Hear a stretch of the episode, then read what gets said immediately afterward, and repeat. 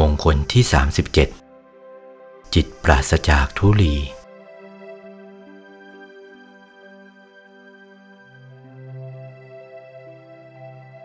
วีรชัง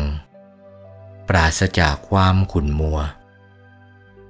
วีรชังปราศจากทุลีเศร้าหมองก็ไม่มีแก่ใจ เพราะใจหยุดเสียแล้ว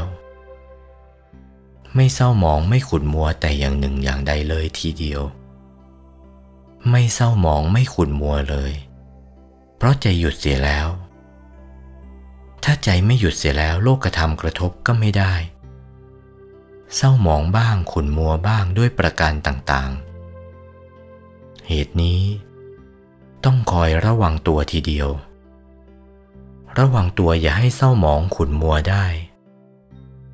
ถ้าเศร้าหมองขุ่นมัวได้ เพราะตัวโง่ไม่ทันกับดวงจิตโง่กว่าดวงจิต ไม่ทำจิตให้หยุดเสียทำจิตปล่อยไปตามอารมณ์ ไปกินกับอารมณ์ เมื่อเสื่อมลาบเสื่อมยศติดเทียนทุกข์เข้าไประดมได้เช่นนี้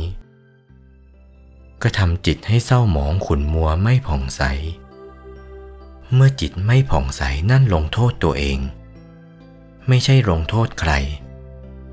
ลงโทษตัวของตัวเองนี่เป็นข้อที่สามโอวาท พระมงคลเทพมุนี หลวงปู่วัดปากน้ำภาษีเจริญ จากพระธรรมเทศนาเรื่อง มงคลละสูตร จิตของผู้ที่โลกกระทำกระทบแล้วไม่หวั่นไหวหนึ่ง เป็นจิตไม่ยินดียินร้ายหนึ่ง เป็นจิตไม่ยินดีหนึ่ง เป็นจิตเกษมหนึ่ง วันที่ 25 เมษายน